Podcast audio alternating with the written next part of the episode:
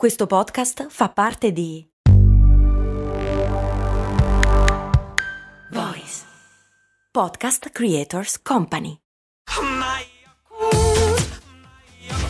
Se a volte ti senti così, ti serve la formula dell'equilibrio. Yakult Balance, 20 miliardi di probiotici LCS più la vitamina D per ossa e muscoli. Come fare per scegliere l'obiettivo giusto? Quando si dice definire l'obiettivo giusto, cosa si intende? Giusto per chi? E come facciamo a sapere che è giusto? Come fare per prendere la decisione giusta? C'è un principio che ci viene in aiuto a questo.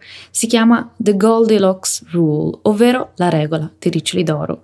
Sì, hai capito bene, proprio lei, la bambina della fiaba, la storia dei riccioli d'oro e i tre orsi. Ne parliamo oggi, in questa puntata. Ciao, sono Stefania, Productivity Coach e founder di Simple Tiny Shifts, il metodo dei piccoli semplici cambiamenti per smettere di procrastinare. Ti do il benvenuto al mio podcast, Valorizza il tuo tempo.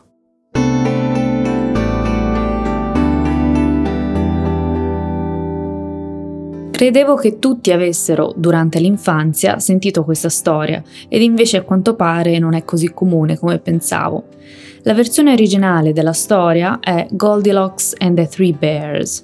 Il titolo originario è stato The Story of the Three Bears, tradotto in italiano come La storia dei tre orsi, o meglio conosciuta anche come Riccioli d'oro e i tre orsi. È una fiaba britannica del XIX secolo, di cui esistono tre versioni. La versione originale della fiaba racconta di una signora anziana, non molto educata, che entra nella casa della foresta di tre orsi scapoli mentre sono via. La seconda versione ha sostituito la signora anziana con una bambina di nome Riccioli d'Oro e la terza, e di gran lunga la versione più nota, ha sostituito il trio di orsi originale con Papa Bear, Mamma Bear e Baby Bear, quindi papà, mamma e piccolo orso. La storia più conosciuta è quindi quella della bambina di nome Riccioli d'Oro che entra nella casa della foresta della famiglia dei tre orsi.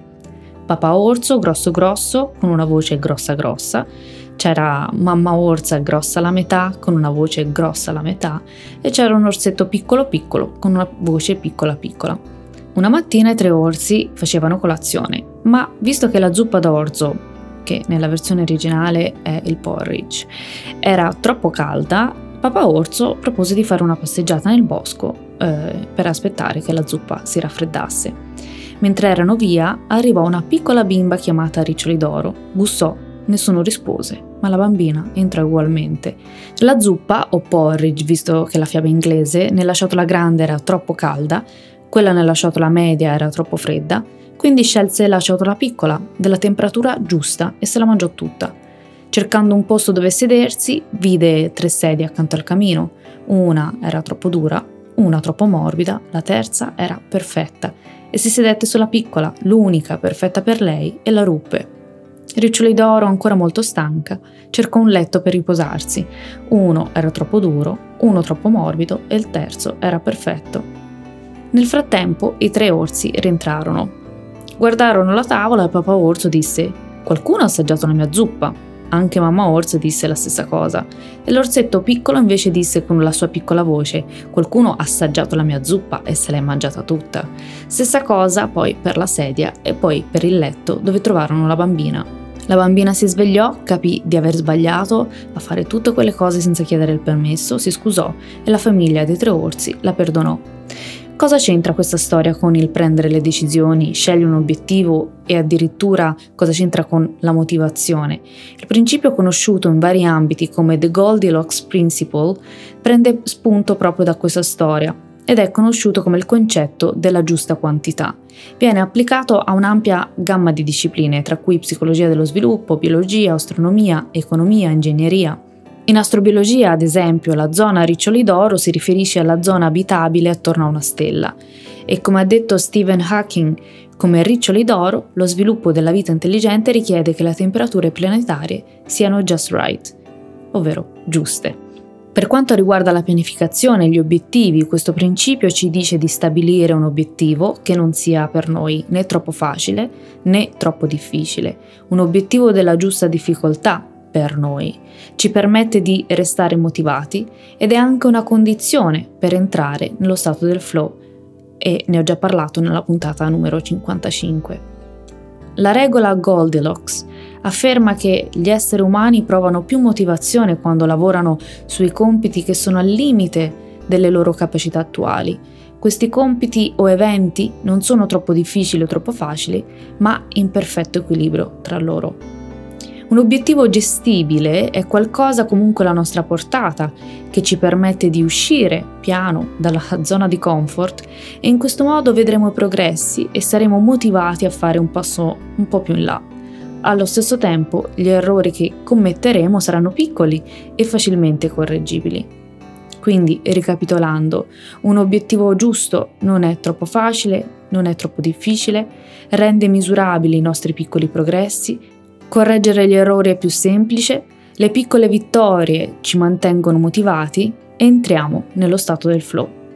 Nel processo decisionale o decision making possiamo ugualmente applicare il Goldilocks Principle. Ti faccio un esempio.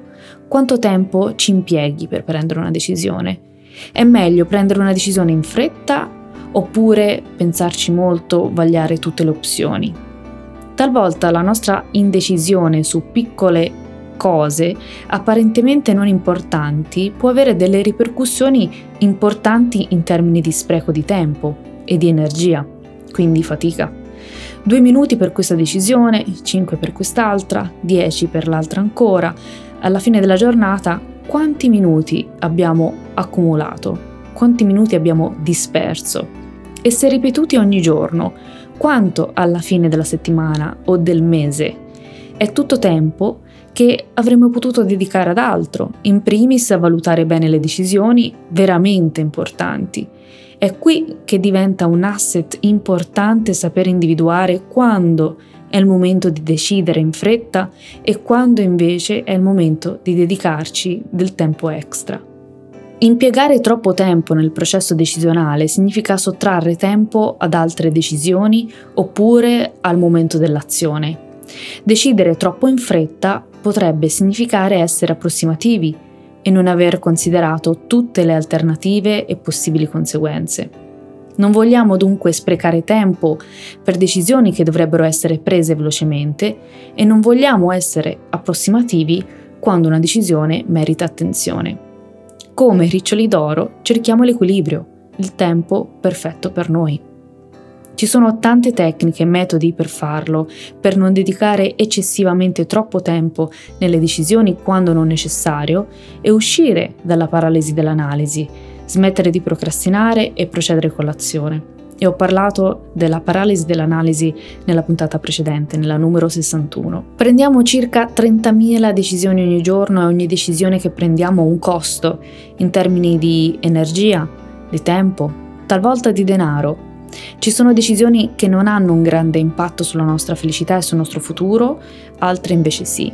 In più, l'indecisione è uno dei tanti motivi che si nascondono dietro alla procrastinazione. Saper prendere le decisioni è una competenza necessaria in ogni ambito della nostra vita. Certo, sbaglieremo qualche volta, ma avere metodo significa non navigare a vista e avere una struttura ci aiuta a prendere decisioni in modo più consapevole. Se vuoi approfondire il tema, ho preparato un approfondimento e una cassetta degli attrezzi su come prendere decisioni migliori e trovi il link nella descrizione. Ti ringrazio anche oggi per avermi dedicato qualche minuto del tuo tempo e ti invito come sempre a seguirmi sui social e a iscriverti alla newsletter del lunedì. Grazie ancora, alla prossima.